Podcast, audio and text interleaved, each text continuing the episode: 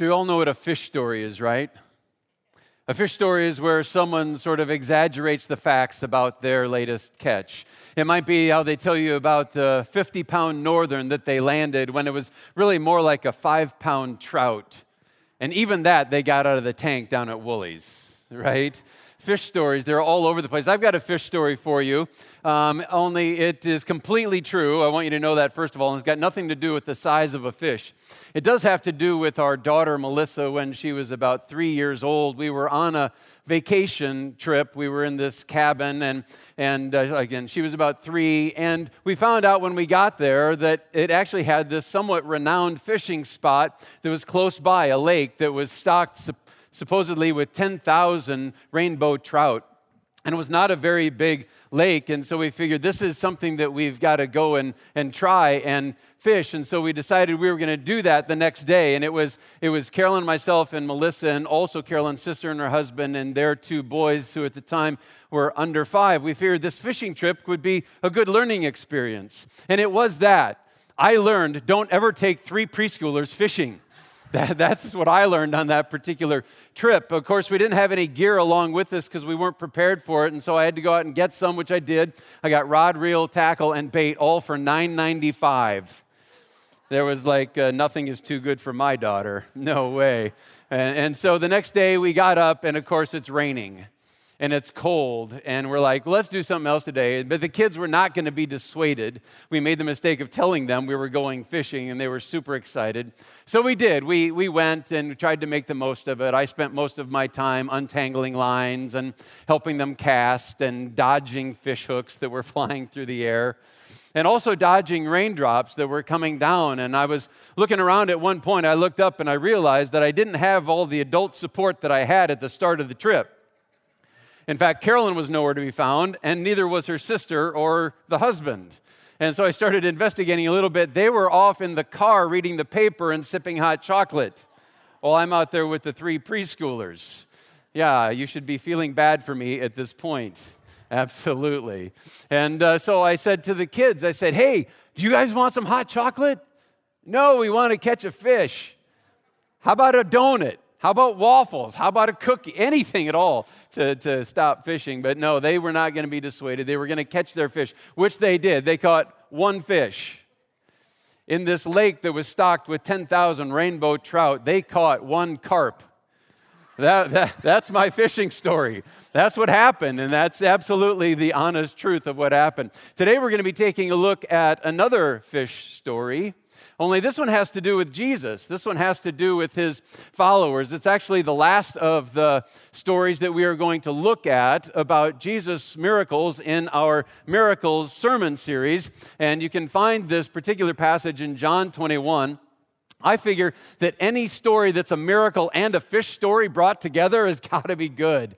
You're going to enjoy this. I think you will. I think you're also going to benefit from it. John chapter 21 is where we'll be. There's a Bible provided for you if you didn't happen to bring yours today. In whatever venue you're in, these page numbers might be helpful and welcome in those other venues, maybe in the response venue today or on the Moon campus or listening online, wherever you are. If you open to this passage, we're just going to make our way on through it. You're going to see some very important things as we do.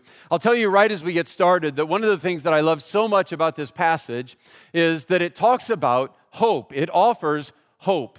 We're going to find some people who were experiencing some things where they were quite discouraged and they were they were filled with some doubt and they had some pain and there was some failure that they had been through in their life. And, and some of them are quite down and discouraged. And we're going to find that through the circumstance that unfolds in this particular passage and through this particular miracle, that this hope comes. And I think that this is very helpful for us today because I know that there are some people who are listening now in whatever venue you're listening in on who are, are, experiencing that same sort of thing. That you've been through some failure of your own and it's sort of stolen some of your hope as you think about the future away from you. Maybe it's that you have made a decision, and that decision has led to some consequences that have stolen your hope or have led you to discouragement and some doubt and some pain. Maybe you made a decision, and as a result of that, you lost your job and you're out of your career. And you're kind of wondering where it is you're going to go from here. Maybe you've made a decision that has caused you to lose an important relationship in your life. And, and today you sit here and you say, I never thought in my life I'd ever be where I am right now. I never thought circumstances were going to unfold that I would actually find myself in this place. Maybe the dreams that you have had for yourself, for your future, it looks more and more like that's all they're going to be, or just, just dreams. And so you're losing some of your hope. Well, don't give up too quickly here today because I believe that this passage will speak into your circumstance. Whether you find yourself in that moment of despair and discouragement now, or whether that might come upon you for the future, that this is something that we can take and find hope in. So, we're going to be taking a look at an amazing fish story and it has some amazing truths in that. And the first of those truths is this that Jesus desires to make himself known. Jesus desires to make himself known. John chapter 21 is where this gets started. In verse 1, it says, Afterward, Jesus appeared again to his disciples by the Sea of Galilee. Your Bible might say the Sea of Tiberias. It's one and the same, it's talking about the same lake. Now, we need to look here for just a second to put this all in its context. Unlike the other miracles, all the other miracles we have looked at in this sermon series, this is the only one that takes place after the resurrection of Jesus. Jesus has risen from the dead and he's been going around showing himself to a variety of different people to prove that he is alive and to bring them hope and to bring them encouragement. In fact, if you have your Bible open, it's an NIV, you can just flip back to chapter 20 and you will see, just reading the chapter headings, you can see what this is about. It says that Jesus appears to Mary Magdalene, Jesus appears, appears to the disciples, Jesus appears to Thomas. And here, this is about the miraculous catch of fish, it says, but really, it could also be titled very perfectly and appropriately Jesus appears to seven of his followers. Because that's what happened. John tells us at the end of verse 1 it happened this way. So he says, Yes, Jesus appeared to them. Now let me tell you the story. Verse 2 says Simon Peter, Thomas, also known as Didymus, Nathanael from Cana in Galilee, the sons of Zebedee, and two other disciples were together. I wonder, do you think if you were those two other disciples, you'd be offended? I mean, everybody else gets identified for who they are. That'd be like walking up to somebody, hey, I'd like you to meet my five kids. This is Jimmy and Johnny and Jane and the two others right? I mean, that would be pretty awful, wouldn't it? Well, I don't know how these guys feel. We're never really told that. But uh, at least there are seven, and they're identified as disciples. Verse 3 goes on I'm going out to fish, Simon Peter told them. And they said, We'll go with you. So they went out and got into the boat, but that night they caught nothing. Early in the morning, Jesus stood on the shore, but the disciples did not realize that it was Jesus. Now, why exactly they didn't realize it was Jesus is unknown to us. It could be just the fact that it was early in the morning and it's not light enough yet for them to tell that it's Jesus. It could be the fact that they're quite some distance away from him at this point and they can't really make out who it is, especially if it's darker. We'll find later in the text that they're about 100 yards away from Jesus as they're out there in the lake. It could be that his identity is intentionally being withheld from them so that it might serve as a little bit of a test of their reaction and, and how it is that they interact with the circumstances that are coming next. And it's possible that they'd react differently if they knew it was Jesus as over against if they don't know that it is Him. But whatever the reason that his identity is veiled, that is going to be stripped away because Jesus' whole purpose here is that he would identify himself, that he would reveal himself to them. And that's what he's in the process of doing. In fact, we're told toward the end of this passage that this is actually the third time that Jesus has appeared to his disciples since he rose from the dead. Jesus' desire then and now is to reveal himself. That's why Jesus came to the earth in the first place, is so it wouldn't just be God off in the distance somewhere, but so that he would come and he would take on flesh and that he would live amongst us so that we might be able to have the opportunity to engage and to interact with him. That's exactly what John says at the very beginning of this gospel. It says, The Word, that's Jesus, became flesh and made his dwelling among us. We have seen his glory. He wanted to show himself to us. Paul agrees and he adds this For in Christ all the fullness of the deity lives in bodily form. He came to show himself. The Bible that we have is also a revelation of God to mankind so that we would know him. That's what he wants. The rub comes when we feel like we're trying to find God and don't find him there.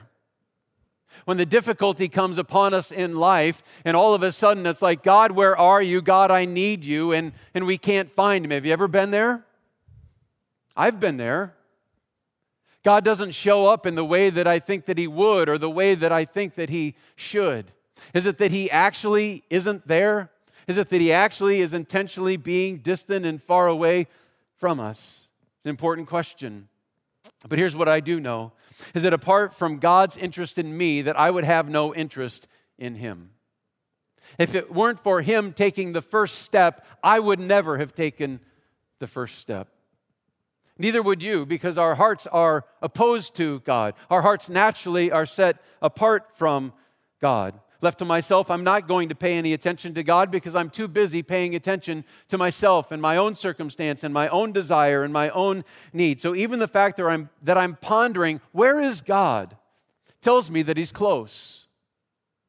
And then we're given this instruction, we're given this promise also in the scriptures. James says, Come near to God, and He will come near to you. That's an invitation to approach with an open mind so that we might find him as we approach him, knowing that he already has taken the first step toward us. Because if we don't have an open mind, we're not going to have an open heart. And if we don't have an open heart, then all the evidence in the world isn't going to change a thing. It's not going to influence us. It's not going to impact us because our mind is set apart from the understanding that God is present, that God is near. So it's important that we recognize He took the first step. And now James says, Come near to Him. Respond to his foray toward you, and you will again find him come coming near to you. It's a promise.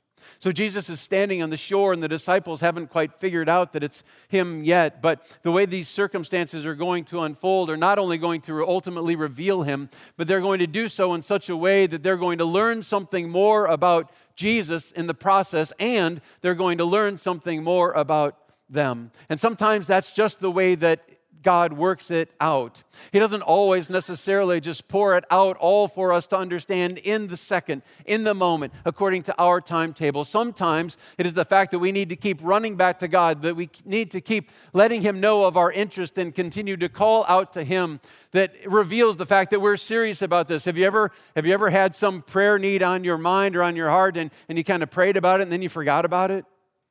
And you never really prayed again. Well, how, how interested really were you? How important really was that to you? Sometimes we learn about ourselves through the way that God maybe shows up according to our timetable, or maybe that He doesn't. But even if the timing isn't exactly ours, that does not change for a moment the fact that He does choose and does desire to reveal Himself to us. It does not change for a moment the fact that He is present, that He is near, whether you perceive Him as such in the moment or whether that's an understanding that you come to soon enough.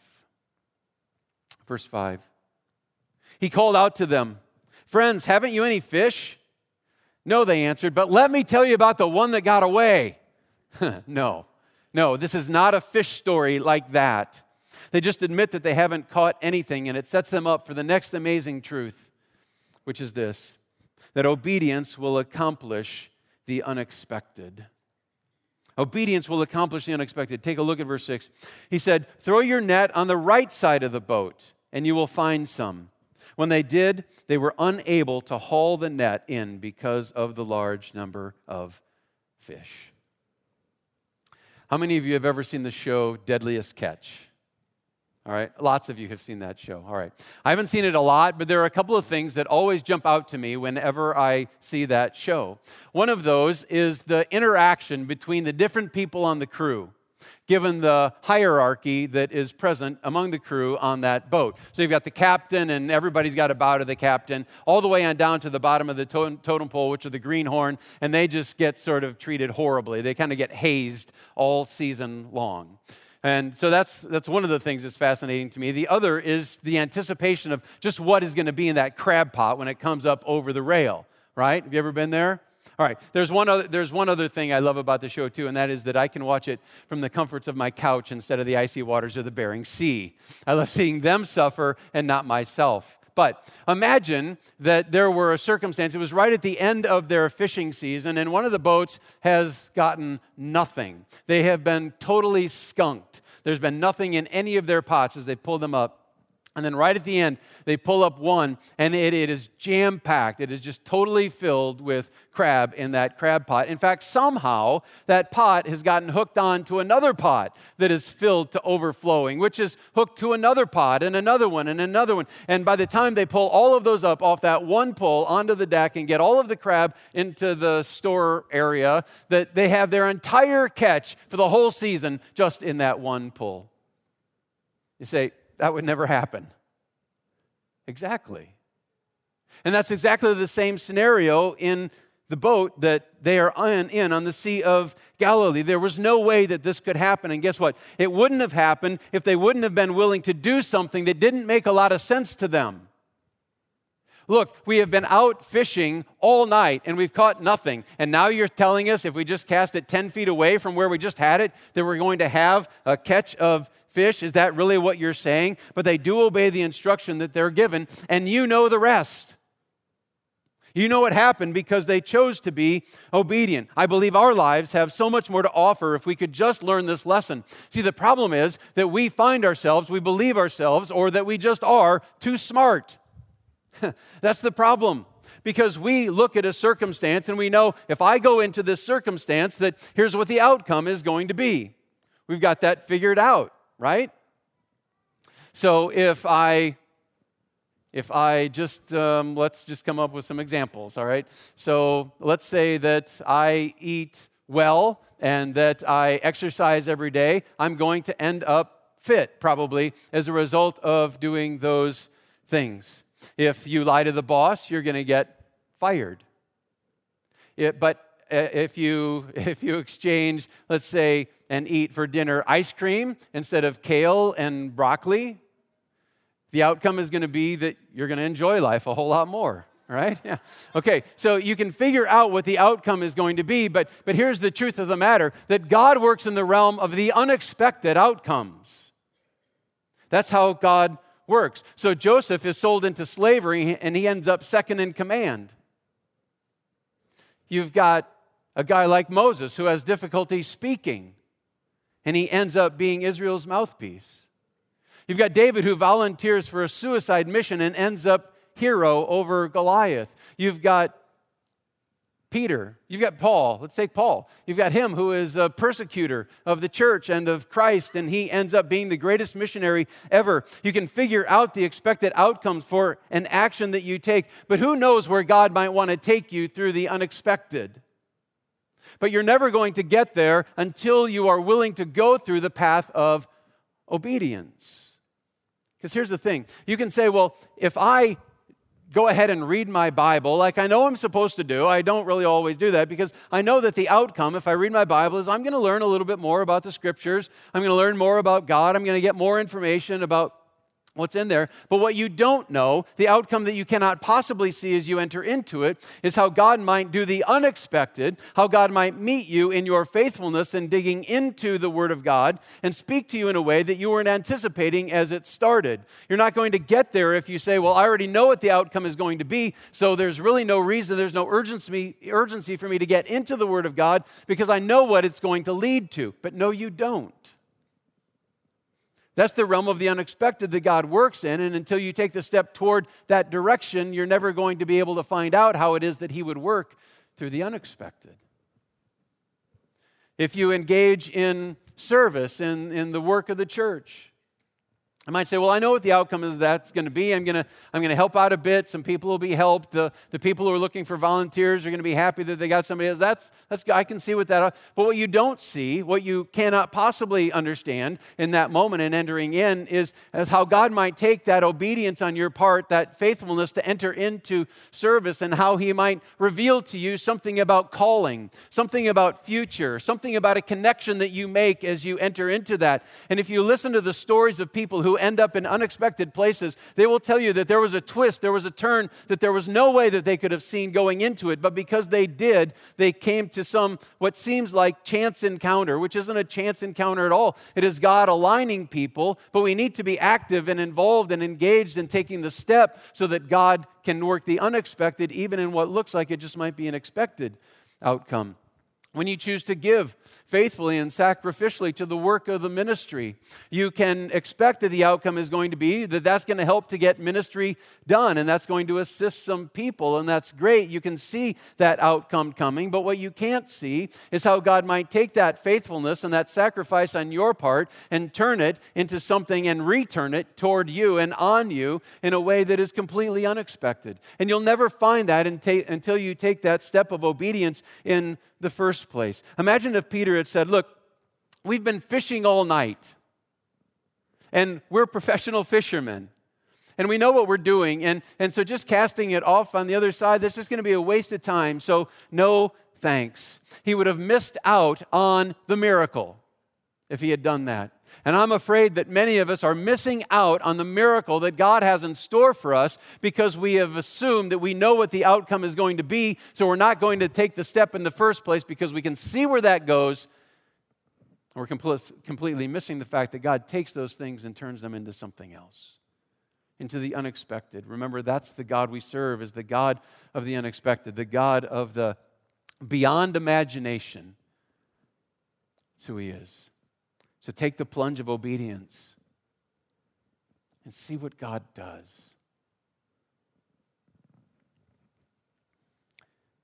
One more amazing truth in this fish story, and it's that failure embraced leads to success. I love this part of the story. Here's what happens. Verse 7. Then the disciple whom Jesus loved said to Peter, that's John, says to Peter, It is the Lord. He knows there's only one person who can make this fishing trip turn out just like it's turning out. This has got to be the Lord. In fact, later on, it actually says that they caught 153 fish. Not 152, not 154. They caught 153 fish. And because of the, the specific nature of that number, there are a lot of people who suggest that there's got to be something mysterious about the number 153.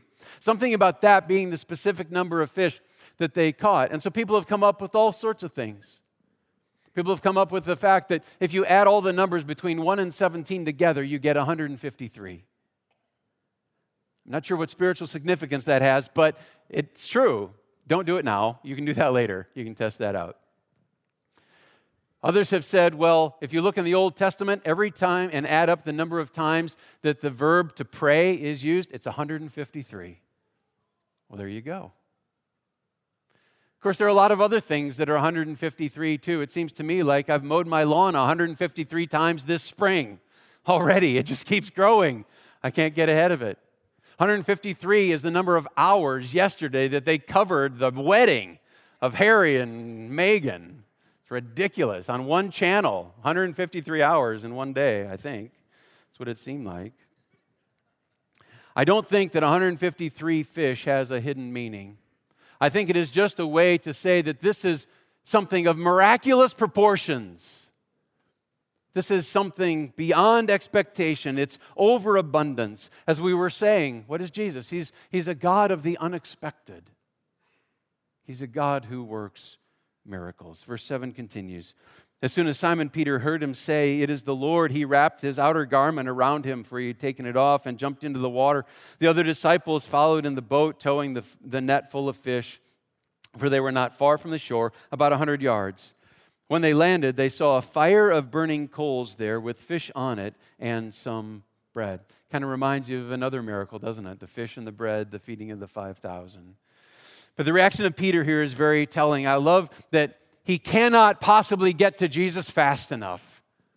He's got to jump out of the boat. He's got to swim himself because it would take too long to wait for the boat to make itself its own way to the shore. And this is awesome, but I want you to also notice, and I think this has significance. I want you to notice what is between Jesus and Peter as he gets there. It is a fire of burning coals. And I think that they both, in that moment, recognized that it wasn't very long ago that there was another fire of burning coals that was right there between them that they stood by. And it was the night that Jesus was betrayed. Peter had said, Lord, whatever happens, I will never deny you. But yet, on that night, three times, Peter did just that. And Luke records for us that it was at a fire of burning coals that Peter is standing there and he is asked for the third time about Jesus. And he says, I don't know who this guy is. Luke says, at that moment, Jesus looked at Peter and Peter went out and wept bitterly. He knew that he had failed completely. And I don't think there's any doubt but that as Peter is standing there now on the shore with Jesus right there in front of a fire of burning coals, that both of their minds did not go there. I'm sure that it did. Peter has in his mind this failure. It was only probably a couple of weeks earlier that that has happened, and they haven't had a lot of alone time since that moment. There's something else here also. On the previous occasion when Jesus provided a miraculous catch of fish, this is actually the second one. The first one was when several of the disciples were called into ministry. Jesus did that very same miracle essentially for them that uh, convinced them to come and to follow after Jesus. Well, on that occasion, in that miraculous catch of fish, Peter has a very powerful reaction. And Luke actually tells us about it. Peter said, Go away from me, Lord. I am a sinful man. Get away from me. I know that I don't have any reason to be anywhere near you. But here it's a different reaction. Here, Peter runs to Jesus. Same situation. Is it because Peter doesn't think that he has sin anymore? No. He's just as sinful as he ever was. He knows that as powerfully as he ever knew it, but something has changed. And what has changed is that over those many months that he has now been with Jesus and watched Jesus interacting with, interacting with other people, and watching him interact with himself, with him, Peter, he's come to learn something else. And that something else is grace. He's learned about Jesus' grace. He's learned that failure isn't the end. The fact of the matter is, for sinful people, failure is inevitable. And guess what? You and I are sinful people which means for us also, failure is inevitable. It's going to happen. It has happened.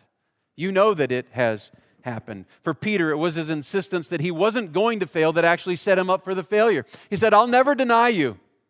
And his own self assurance and relying on his own power and his own strength to get that done, that's the very thing that leads him to the place where he doesn't get it done. As he stands now before Jesus, though, there's no pretense between them.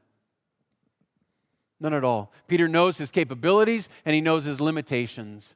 And it's by leaning into those limitations, acknowledging them, and knowing that he needs something beyond himself that actually sets him up for the place that he can do great things for God. Look at this passage. I love it. It speaks right to what we're talking about. Paul says, We have this treasure in jars of clay. Jars of clay are breakable. It's talking about who we are, that we are jars of clay, basically. Breakable, very ordinary, very commonplace. We have this treasure in jars of clay to show that this all surpassing power is from God and not from us. And not from us. I know it sounds counterintuitive, but the path to success runs directly through admitting our failure. I know that the world around you tells you, hey, you're a winner. You're number one. Yes, of course, you should get the trophy just for showing up. Doesn't matter how you perform while you're here. We know that, but all of that sets us up for a false reality. I get why we do it, but it sets us up for a false reality. I've had failures, and you have too. I've had failures when it comes to my devotion to God. I've had failures when it comes to my service for other people. I've had failures when it comes to all sorts of different realms and maybe in relationships or whatever in my life. And you probably have had some of those yourself. But acknowledging those failures doesn't make you bad, it makes you real. It doesn't disqualify you. It acknowledges that you simply don't have everything in and of yourself that you need to fully succeed when it comes to following after the Lord. The best news in all of it is that whatever your failures have been, they don't need to sideline you. You can still be in the game, you still have much to offer. You might say, Well, Pastor Jeff, you don't know what I've done. And that might be true, but I do know that David was a murderer, and that Rahab was a prostitute, and that Paul was a persecutor, and God used every one of them. Peter himself denied Jesus, but what we find right here is that he is approaching Jesus. He wants to get as close to him as he possibly can. And when he does, Jesus warmly welcomes him and essentially uses this as a springboard to call him into even deeper and greater service in amazing ways that you can read about through the book of Acts and through the rest of the New Testament of what Peter does. Peter, the man who denied, Peter, the man who failed but it's through acknowledging that it sets him up for success. Good news is that God can use you the same way, but not while you're self sufficient and proud and unteachable. That's not the key. The path to real success runs through embracing your failure and allowing it to cause you to jump out of the boat and swim to Jesus as fast as you can possibly get there. Despite Peter's failure, Jesus still makes it very clear that he loves him and can use him. And despite your failure, this passage makes it very clear that God still loves you and he can still use you. Wherever you've been, whatever you've done, whatever the failure, it cannot separate you from the love of God that is ours through Jesus Christ. That's why Jesus came. It's why he died, so that, yes, we might see him, so that we might know him, but also so that he could take the penalty and the sting of that sin out of the way. But if we just walk into it and say, yeah, he took it out of the way, so I'm scot free, so I'm pure, so I'm clean, so I'm self sufficient, so I have the power that I need in myself, so I'm unteachable, if that's where we go, then, then there's reason to not feel hopeful. But as we lean into that failure, as we acknowledge it, it sets us up to be in the place where God can use us in powerful ways. As we lean into obedience, not just being willing to cut it short because we say, I can see where the outcome is, but rather acknowledging that God is a God who does the unexpected. And to just respond in faithfulness just to respond in obedience, I can tell you that you're going to come to experience some things that you never would have expected. God will be able to use you in ways that you never would have anticipated. And it just comes through simple obedience.